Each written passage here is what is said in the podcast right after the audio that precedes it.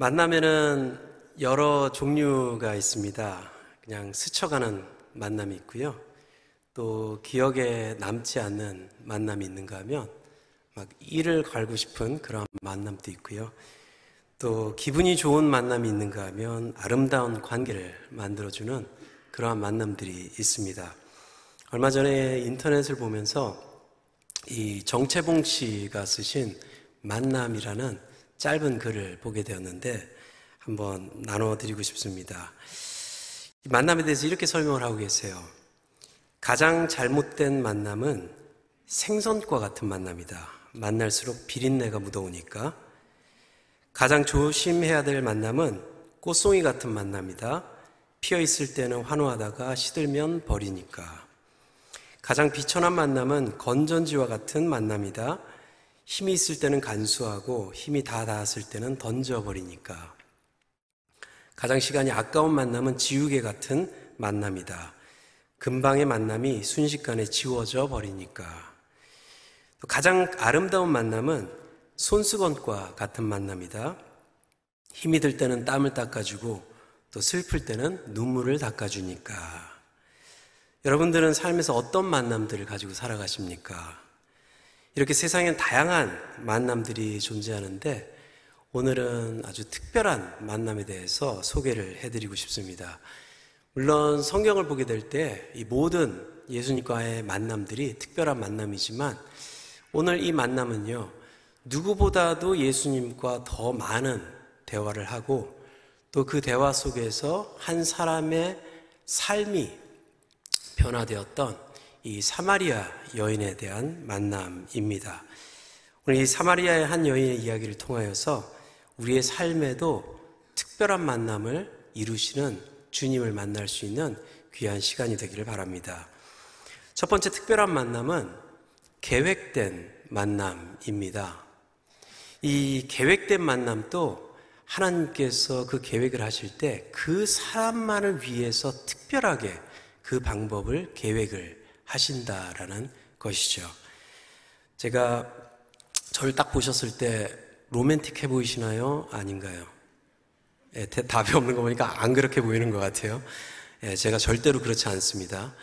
어, 아내를 한 6년 정도 데이트를 하고 그리고 이제 결혼을 했어요. 지금 결혼한 지 이제 24년, 아, 22년 됐어요. 22년 됐는데 연수도 기억을 못 하고 로맨틱 절대로 하지 않습니다. 제가 막 선물을 막 이렇게 준비하는 스타일도 아니에요. 결혼을 하고 나서 10월 달에 결혼을 했는데 크리스마스가 됐어요. 근데 깜빡하고 깜빡을 했는지 그냥 지나가려고 했는지 선물을 준비를 못 한 거예요. 그래서 아침에 어 이걸 어떻게 하지 어떻게 하지 하다가 어 집에 창고를 보니까는 선물은 없는데 선물 포장지는 많이 있더라고요. 그래가지고 아내가 샤워하는 순간에 우리 크리스마스 추리가 옆에 있었는데 그 옆에 제가 제 몸을 선물 포장지로 확 싸가지고 이제 아내가 나올 때까지 기다리고 있었어요. 그러면서 이제 아내가 탁 나왔을 때, Honey, I am your Christmas present. 별로 안 좋아하더라고요. 어, 선물이 귀할 때는요, 그 사람이 필요한 것을 줄 때 가장 값진 선물이 되는 것이죠. 아무리 제가 좋아한다 하더라도 이 선물을 받는 당사자가 기뻐할 때 그 선물이 값지게 또 빛이 나는 것이잖아요. 그거와 마찬가지로 이 성경을 보게 되면요. 특히 복음서를 보게 되면 예수님께서 수많은 사람들을 만나시는데 또 그, 그들과 대화를 함께 하시는데 그들에게 구원의 믿음을 선물을 하실 때 그 사람들의 상황과 또 그 사람의 약점과 강점을 잘 드러내시면서 꼭 맞춤 옷을 맞춰주듯이 그 대상에게 구원의 선물을 주신다라는 것입니다. 그와 같이 이 사마리아 여인도 이 사마리아 여인의 상황과 또한 이 사마리아 여인의 마음에 맞게끔 예수님께서 그녀를 만나 주시고 또 복음을 전하는 그 장면이 오늘 어, 본문의 내용입니다. 3절과 4절에서 이렇게 말씀을 하고 있어요. 유대를 떠나사 다시 갈릴리로 가실새 사마리아를 통과하여야 하겠는지라. 예수님께서 이 여인을 만나기 위해서 계획을 하셨다라는 겁니다. 이 믿음의 여정은요, 주님이 우리를 먼저 만나주시는 그 주님의 계획으로 시작된다라는 것을 말씀하고 있습니다. 그리고 구절에 이런 부연 설명이 붙게 되는데요. 구절 말씀입니다. 당신은 유대인으로서 어찌하여 사마리아 여자인 나에게 물을 달라 하시나이까? 이는 유대인이 사마리아인과 상종하지 아니함이러라라고 부연 설명을 붙이는 것을 볼 수가 있어요. 이 유대인들과 사마리아인은 같은 민족이지만은 역사적으로 일어난 사건 때문에 어, 다른 민족처럼 되어버린 그러한 상황에 있는 민족이 사마리아인과 유대인들이었습니다. 아마도 이 요한복음이 쓰여졌을 때 당시에는 이 사마리아인과 유대인들이 서로 이렇게 대화를 하면서 살았던 것 같아요. 그런데 예수님께서 계셨을 때 그 당시는 사마리아인과 유대인들이 상종하지 않았다라는 이 부연 설명을 붙임을 통해서 이 사마리아에 들어갔던 그 예수님의 의도가 무엇인지를 조금 더 명확하게 또 중심을 잡고 얘기를 하는 것을 볼 수가 있습니다. 간단히 이 유대인과 사마리아인의 역사적인 배경을 설명해 드리면은 원래는 이 이스라엘 백성이 한 통일 왕국으로 있었죠. 사울, 다윗, 그리고 솔로몬 때까지만 해도 이 통일 왕국으로 함께 또 한 나라를 이루고 있었다라는 것을 성경을 통해서 볼 수 있습니다. 그런데 솔로몬 이후에 이 나라가 두 나라로 나눠지게 되는데 북이스라엘은 열 지파를 통해서 북이스라엘로 가게 되고요. 나머지 유다 지파와 베냐민 지파는 남쪽에 남아서 예루살렘 수도를 중심으로 남유다를 어, 건설해서 남유다의 나라가 이제 지탱되는 것을 보게 됩니다. 북이스라엘은요, 이제 열 지파로도 이루어졌는데 이 북이스라엘의 여섯 번째 왕이었던 오므리 왕 때에 이 사마리아라는 언덕을 이제 구입을 하고요.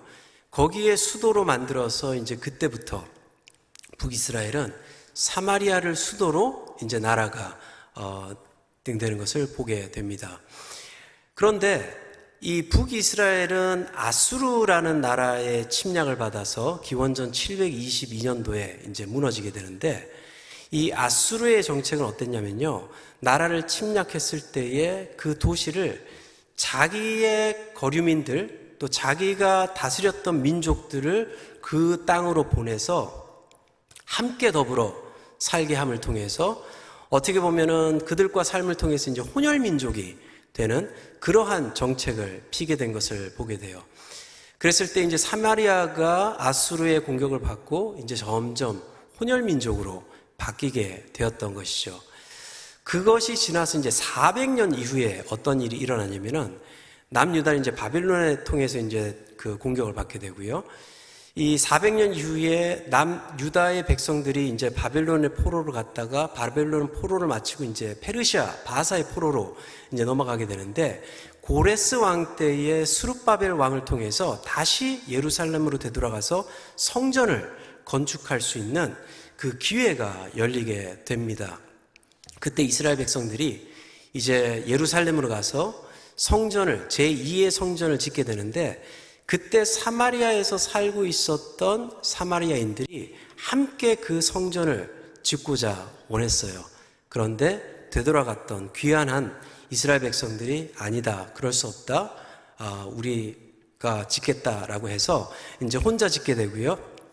그, 그때에 이제 이 사마리아 백성들이 그 성전을 못 짓게끔 막 방해를 하게 되고요. 이제 결국은 이제 나중에 에스라 니에마야를 통해서 이제 성전이 건설이 되고 또 사마리아 사람들은 그때에 자기네들이 함께 성전을 못 지었기 때문에 다른 곳에 자기네들이 예배할 초소를 짓게 되는데 그 장소가 바로 그리심 산 위에 짓게 됩니다. 오늘 이 배경을 보게 되면 이 여인이 야곱의 우물을 찾았다라고 이야기를 하고 있는데 이 야곱의 우물은 우리 그 모세오경을 보게 되면은 이스라엘 백성들에게 가나안 땅에 들어가서 열두 지파가 여섯 지파로 나눠서 한 산에 올라가서는 축복을 선포하고 한 산에 올라가서는 저주를 선포하라라는 말씀이 있는데 그 두 산이 그리심산과 에발산인데 야곱의 우물이 그리심산과 에발산 중간에 있었다라는 것을 어, 역사학자들이 이야기를 하고 있어요. 즉, 이 사마리아 사람들은 그 야곱 우물 편에 있었던 그리심산 위에 성소를 지어놓고 이제 예배를 드리고 있었던 그 상황에 있었던 것입니다.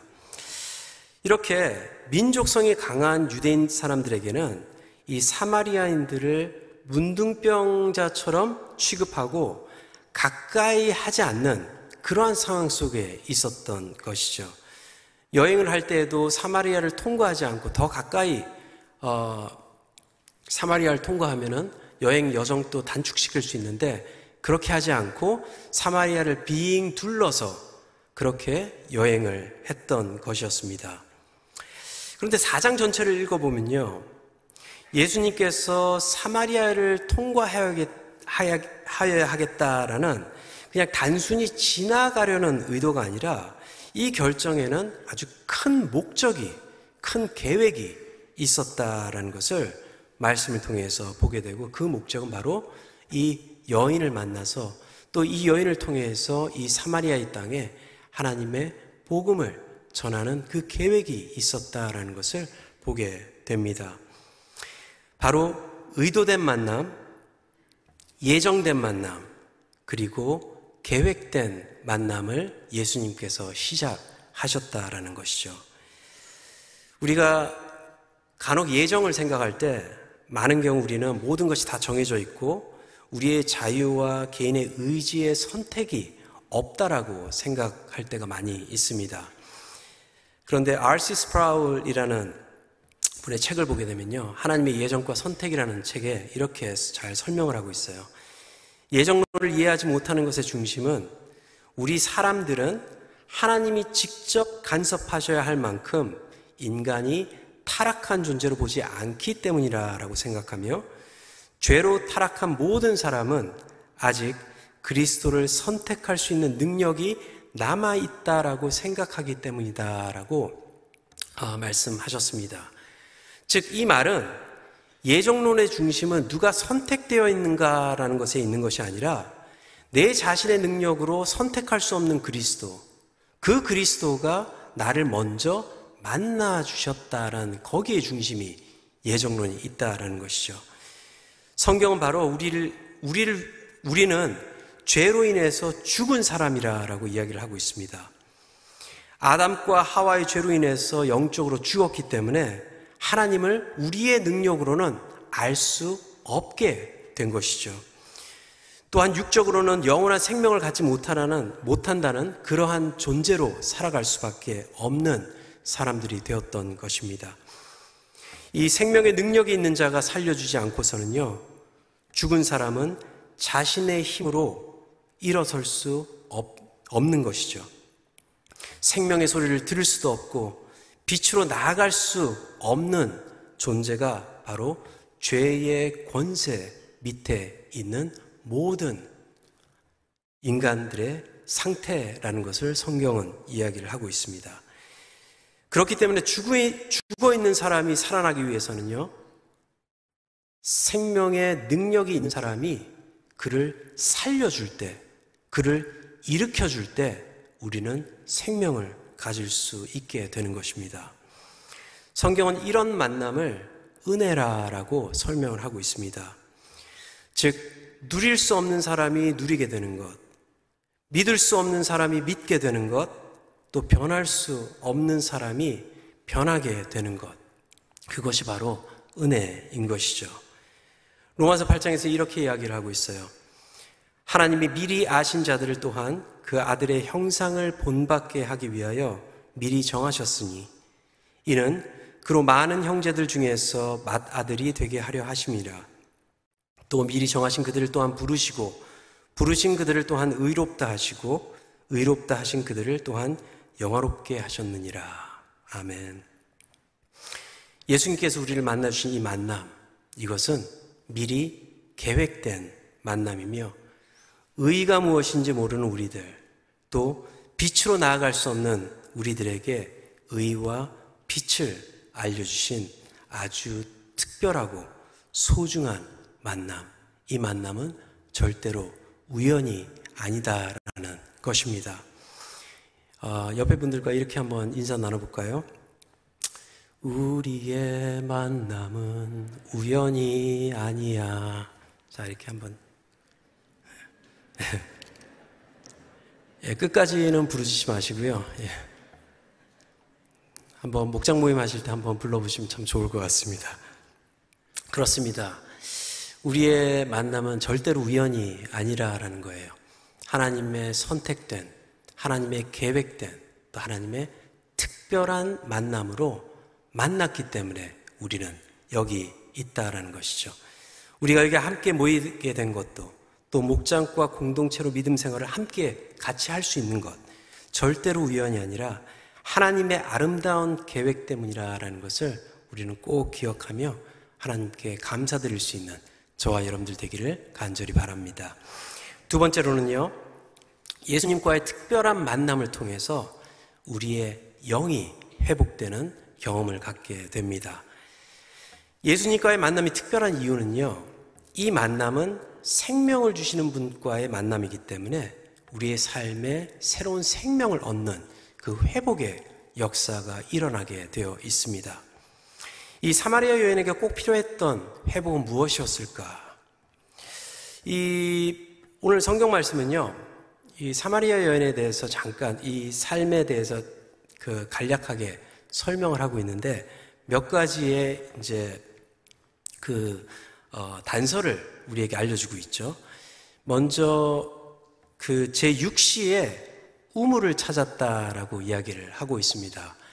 어, 성경을 볼 때 이제 여러 가지 이제 해석들이 있지만은 어, 이 육시라는 것을 유대인들의 시간의 관점으로 보게 되면 정오가 돼요.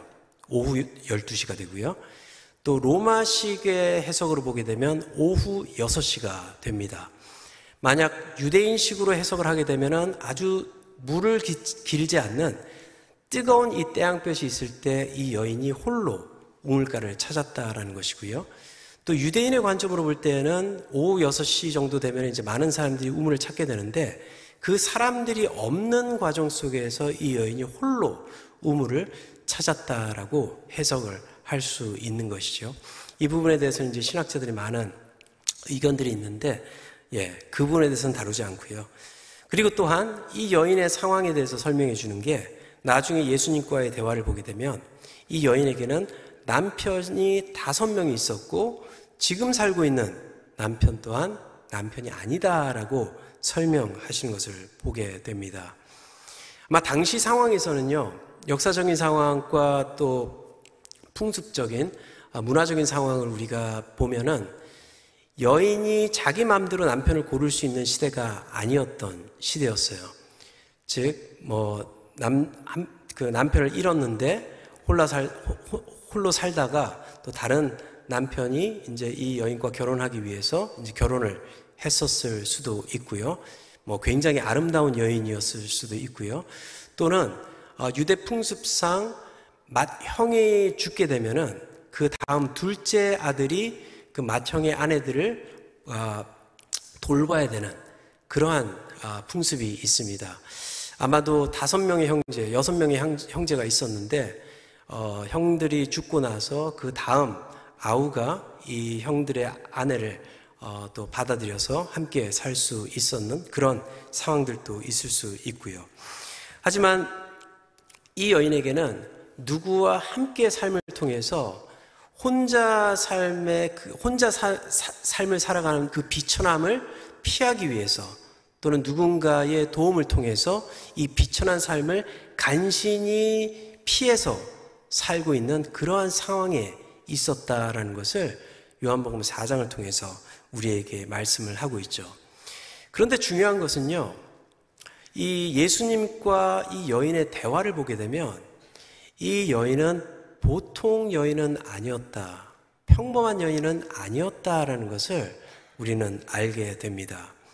왜냐하면 그 시대상 여인이 남자한테 말을 막 걸 수 있는 시대도 아니었고요. 또한 특별히 오늘 본문 말씀을 보게 되면은 유대인과 사마리아 사람들은 상종하지 않았다라고 이야기를 하고 있어요. 그런 상황에서 문둥병자처럼 취급받는 이 사마리아 여인이 유대인에게 이런 많은 질문들을 던진다라는 것은 상상도 할 수 없는 그러한 아, 시대였는데 이 여인은 예수님께 아주 중요한 질문들을 지금 던지고 있다라는 거예요. 그 얘기는 이 여인은 보통 평범한 여인이 아니라 아주 비상하고 똑똑하고 또 삶에서 찾고자 하는 무언가가 있었다라는 것을 요한복음 4장을 통해서 보여주고 있어요. 특별한 예로 예수님께서 네 남편을 데려와라 말씀하셨잖아요. 그랬을 때 저는 남편이 없습니다. 그랬더니 예수님이 맞다. 너는 남편이 없다. 지금 있는 사람도 남편이 아니다. 라고 예수님께서 말씀을 하셨어요. 그랬을 때 만약 예수님께서 저한테 너 아내가 다섯이 있었고 또 지금 살고 있는 여인은 아내가 아니다. 라고 했을 때 저는 막 감정이 막 욱받쳐가지고 주님 아시죠? 제가 지금까지 어떻게 살아왔는지 아시죠? 막 신세 한탄을 하면서 좀 이렇게 뭔가 이렇게 이야기를 하면서 내가 가지고 있는 큰 무거운 짐을 좀 내려놓으려고 했었을 것 같아요. 그런데 이 여인과 예수님의 대화를 보게 되면요. 이 여인은 그렇게 하지 않고 어떻게 이야기를 하고 있죠?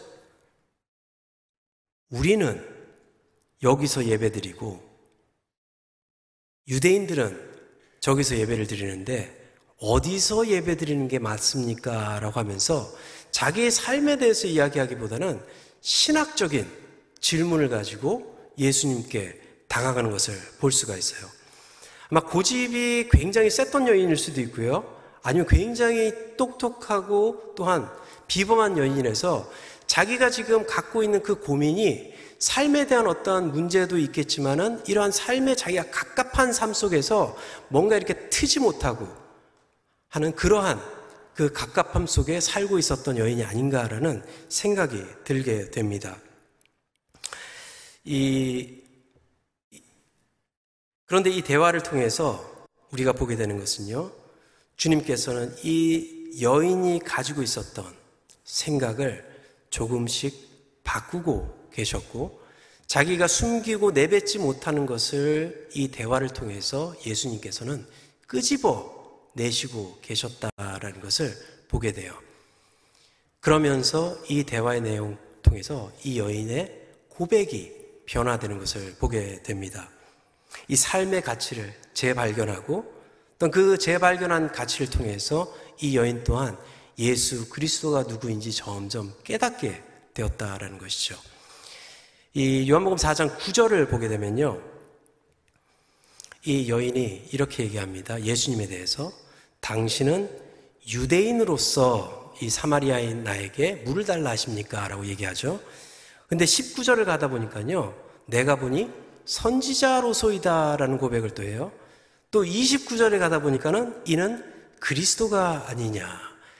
예수님과의 대화를 통해서 멀리 있었던 상종치 않았던 이 유대인이었던 이 예수님께서 한 발자국 한 발자국씩 점점 이 여인에게 다가오고 계셨다는 것을 9절, 19절, 29절을 통해서 말씀을 하고 있어요. 안에 있었던 고민, 또 자, 자, 자기 나름대로의 철학이 예수님과의 대화를 통해서 하나씩 하나씩 무너지고 있었다라는 것을 말씀을 하고 있죠. 유대인에서 선지자로 와 계시고 이제 그리스도로 이 여인의 마음속에 들어와 계셨던 역사가 일어났던 것입니다. 그런데 이 여인의 상황은 아무것도 바뀐 게 없어요. 그렇죠? 이 여인은 앞으로도 여전히 물을 뜨러 나와야 했을 것입니다. 또 물을 뜨러 나와야 했기 때문에 물동이를 버려둔 채 동네로 갔죠. 다시 나와서 물동이를 찾아로, 나, 찾으러 나와야 했을 것입니다. 아무리 예수님을 만났다 하더라도 이 다섯 남편이 있었던 그 과거와 지금 살고 있는 남자도 남편이 아니다라는 이 현실은 바뀌어지지 않았을 것입니다. 그런데 바뀌어진 것이 하나가 있어요. 이 여인의 마음이 변화되고 회복되었다라는 사실이에요. 삶의 여러 가지 갑갑함이 있었지만 예수님을 만남을 통해 이것이 점차 회복되었다라는 것이죠. 그리스도를 만났다는 이 기쁨이 이 여인이 가지고 있었던 고민, 홀로 우물을 찾아 했던 괴로움, 여러 가지 미래에 대한 자신의 삶에 대한 벗어버리고 싶은 무거운 짐보다 더 크고 기쁘다라는 것을 깨닫는 변화가 이 여인 안에 있었다라는 것을 말씀을 통해서 하고 있습니다. 저는 이 말씀을 통해서요, 말씀과 제대로 된 만남을 갖는 사람들에게 주시는 하나님의 은혜, 이 변화의 역사다라고 아, 이 말씀을 보게 됩니다. 우리 신앙의 성장과 변화는요, 이 여인이 예수님과 대화했듯이 우리가 하나님과 우리가 예수님과 성령님과 대화하는 방법은 이 말씀을 통해서 우리는 대화를 할 수 있는 것입니다. 이 말씀과의 만남을 통해서 우리는 이러한 변화의 역사를 경험할 수 있게 되는 것이죠.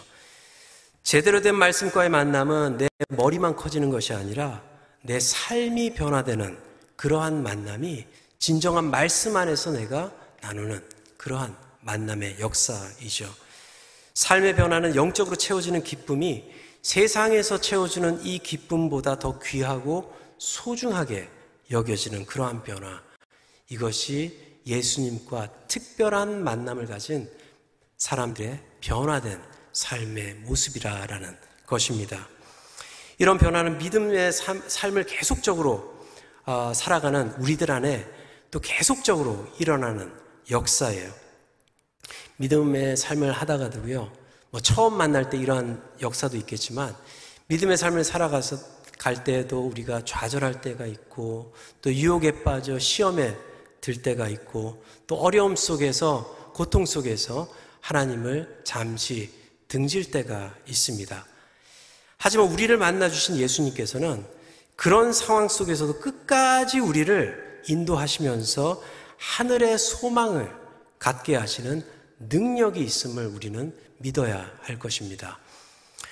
어, 여러분들 C.S. 루이스라는 분 아시죠? 이 C.S. 루이스 인생에 세 번의 큰 위기가 왔다라고 합니다. 첫 번째는 그가 10살 때에 암으로 어머니를 잃었을 때, 그리고 청년 시기 때 아주 젊었을 때 이제 1차 세계대전을 참전하게 되는데, 그 친했던 친구가 1차 세계대전 때 이제 목숨을 잃게 됩니다.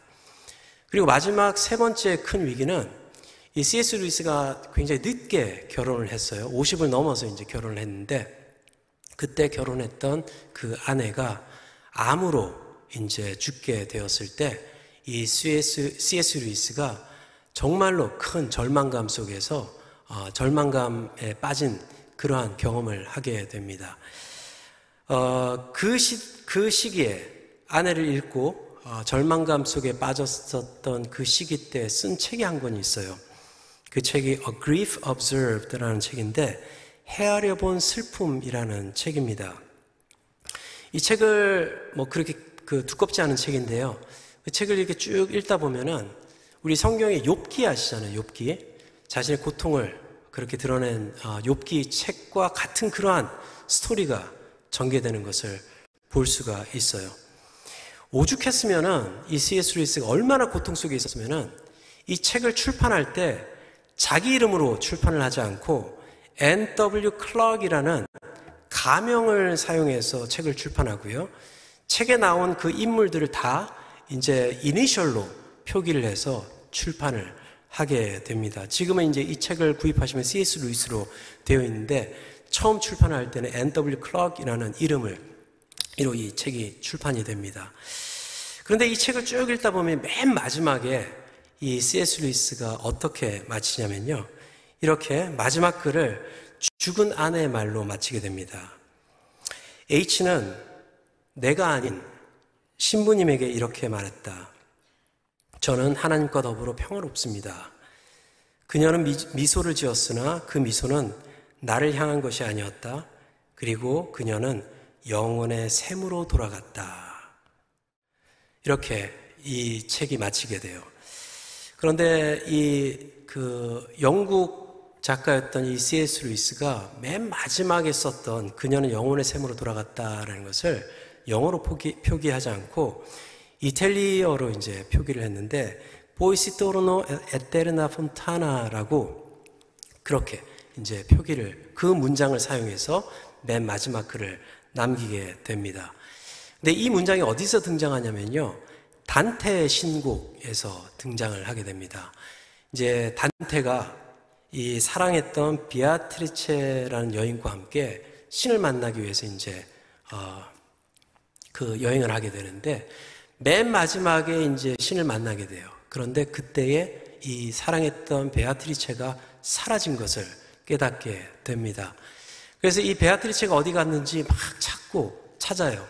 그런데 결국 그가 깨달은 것은 이 여인이 이 신과 함께 그 영원한 자리에 평강의 자리에 갔다라는 것을 깨닫게 된 후에 그의 시선, 단테의 시, 단테 자신의 시선을 찾고 있는 그 베아트리처에게 시선을 두는 것이 아니라 하나님께 시선을 돌리는 그 구절에 이 보이시르노 아, 보이 아, 보이시토르노 에테르나 폰타나라는 이 문장으로 마치게 되는 것을 보게 돼요. 즉, 이 C.S. 루이스도요, 이러한 고통 속에 어려움 속에 있었지만은 계속해서 이 글을 통해서 하나님과 대화를 함을 통해서 하나님께서 그 안에서 역사를 해주셔서 이 믿음의 벼랑 끝에 있었던 그의 모습이 점점 하나님의 손길로 인도되어서 평강의 자리로 가게 되었다라는 것을 이 A Grief Observed라는 이 책을 통해서 표현을 하고 있습니다. 그렇습니다. 이것은 C.S. 루이스뿐만 아니라 우리의 삶에서도 하나님께서는 이렇게 역사를 하시죠. 예수님과의 만남 우리를 끝까지 지켜주시고 또는 어려움과 고통 속에서도 우리를 더 크게 성장시켜 주시고 회복시켜 주는 그러한 만남, 바로 특별한 만남이다라는 것이죠. 히브리서 4장 12절, 15절, 16절에서 이렇게 말씀하고 있어요. 하나님의 말씀은 살아있고 활력이 있어 좌우의 날선 어떤 검보다도 예리하여 혼과 영과 및 관절과 골수를 찔러 쪼개기까지 하며 또 마음의 생각과 뜻을 판단하나니 우리에게 있는 대제사장은 우리의 연약함을 동정하지 못, 동정하지 못하실 리가 아니요 모든 일에 우리와 똑같이 시험을 받으신 이로되 죄는 없으시니라. 그러므로 우리는 극률하심을 받고 때를 따라 돕는 은혜를 얻기 위하여 은혜의 보좌 앞에 담대히 나아갈 것이니라. 아멘. 저와 여러분들의 삶 말씀으로 주님을 만나기를 원하고요. 말씀으로 회복되어지기를 원하고 또 말씀을 회복되는 역사를 통해서 하나님께 감사할 수 있는 저와 여러분들의 삶 되기를 간절히 바랍니다. 마지막 세 번째로는요. 예수님과의 이 특별한 만남은 또 다른 특별한 만남들을 만들어가게 되어 있습니다. 39절 말씀을 보면요. 이렇게 말씀하고 계시죠. 여자의 말이 내가 행한 모든 것을 그가 내게 말하였다 증언하므로 그 동네 중에 많은 사마리아인이 예수를 믿는지라. 요즘 여행 시즌이에요, 그렇죠? 요즘 또 코로나도 많이 종식이 되어서 어, 그 여행을 많이 다니는 것을 보게 되는데요. 페이스북을, 페이스북을 보게 되면 이제 지인들 또 아시는 분들 또 이렇게 친구들이 이제 여행, 해외 여행이나 이제 국내 여행을 많이 하시는 것을 보게 됩니다. 이 사진을 보게, 사진을 보면요. 저도 막 가고 싶어요. 가고 싶고, 또 특별히 이제 갔다 오신 분들의 이야기를 보면, 아, 너무 좋았다. 그러면서 너 만약에 거기 가게 되면 여기도 가봐야 되고 저기도 가봐야 되고 이런 맛집들 있고 막 얘기를 할 때 보면요. 와, 나도 진짜 가고 싶다. 경험이 그렇게 좋지 않았으면 그렇게 얘기 안 할 거예요.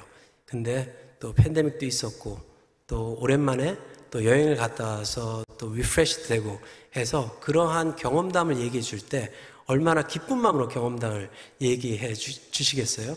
또 그 경험담을 듣고 우리 또한 또 나도 다음에 이런 데 한번 가봐야지 그런 마음이 들게 되는 거죠. 이렇게 좋은 경험은 또 다른 좋은 경험을 만들게 되는 것이죠. 성경을 보면요. 예수님을 만난 사람들의 이 변화가 아주 다들 동일하다라는 것을 볼 수가 있어요. 이러한 아주 아름다운 메시지들이 계속 드러나게 된다라는 것이죠. 주님을 만남으로 얻는 변화는 자신의 가치를 재발견하는 변화입니다. 자신의 가치를 재발견한다는 것은 삶의 목적이 그리고 방향이 새롭게 바뀐다라는 것이죠.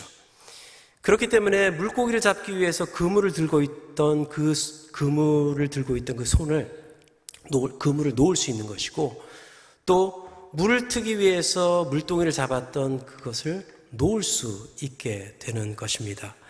그런데 이들은 그 그물을 놓는 것으로 물동이를 놓는 것으로 끝나는 것이 아니라 다른 무언가를 쥐고 또 삶을 행했다라는 거예요. 그것이 바로 복음이다라는 것이죠. 이것은 단순히 내가 지금까지 해왔던 직업을 버리고 뭐 선교사나 목사나 이런 것이 돼야 된다 이 얘기가 아니에요. 삶의 이것은 직업이 바뀐다는 얘기가 아니라 삶의 목적이 바뀌어진다는 것을 말하고 있는 것이죠. 이 목적은 또 다른 특별한 만남을 만들기 위해서 이 목적이 우리의 삶에 임한 것을 깨닫고 그렇게 살아간다라는 것이에요. 내가 예수님을 만났던 그 기쁨이 너무나도 컸기 때문에 또 그런 만남을 갖기 위해서 그 또 그런 만남을 전하기 위해서 다른 사람들에게 발걸음을 옮기게 될 수밖에 없다라는 것입니다. 복음의 전도도 그렇게 된 것이죠. 제자들이 만난 예수를 전하고 또 그렇게 복음을 통해서 예수를 만난 사람들이 공동체를 이루며 만남의 기쁨을 누리고 나눌 때 또 다른 아름다운 공동체가 생겨나게 되어 있다라는 것입니다. 우리가 기억해야 될 것은요, 주님을 만난 사람들로 이루어진 공동체는요, 보통 평범한 공동체가 아니라 독특한 공동체입니다. 초대교회 당시에요, 이 디오게네투스라는 아주 그 어, 사람이 있었는데, 이 사람에게 보내진 그리스도인들에 대한 어, 그리스도인들에 관한 편지에서 이렇게 설명을 하고 있어요. 어떤 분들은 이것을 이제 폴리갑이라는 사람이 썼다라고 하고요. 또 어떤 분들은 이제 그 아테나고라스라는 분이 이 디오게네투스에게 이제 쓴 편지라라고도 얘기를 하고 있는데 내용이 이렇습니다. 그리스도 공동체, 그리스도인들에 관한 편지를 이렇게 썼어요. 그들의 공동체는 아주 주목할 만하고 몇 가지 놀라운 특성을 보인다. 예를 들면 그들은 자신의 나라인 고향에 살고 있으면서도 행동을 지켜보면 나그네처럼 행동하는 것을 볼 수가 있다. 여기 육신을 입고 살아가는 운명이지만 육신을 쫓아 살지 않는 사람들이다. 주어진 법을 준수하지만 법을 초월하는 자기들만의 삶의 방식을 가지고 있다. 모든 사람에게 사랑을 보여주지만 오히려 사람들은 그들을 핍박한다. 그들은 종종 오해도 받는다. 정죄도 당한다. 하지만 그러한 죽음과도 같은 고난 때문에 삶에 더욱 활력이 넘쳐난다. 자신들은 가난하지만 수많은 사람들을 부욕해 하며 부족한 상황에서도 모든 것의 풍성함, 풍성함을 누릴 줄 안다. 선행을 베풀었는데도 악인으로 몰려 채찍질을 당한다.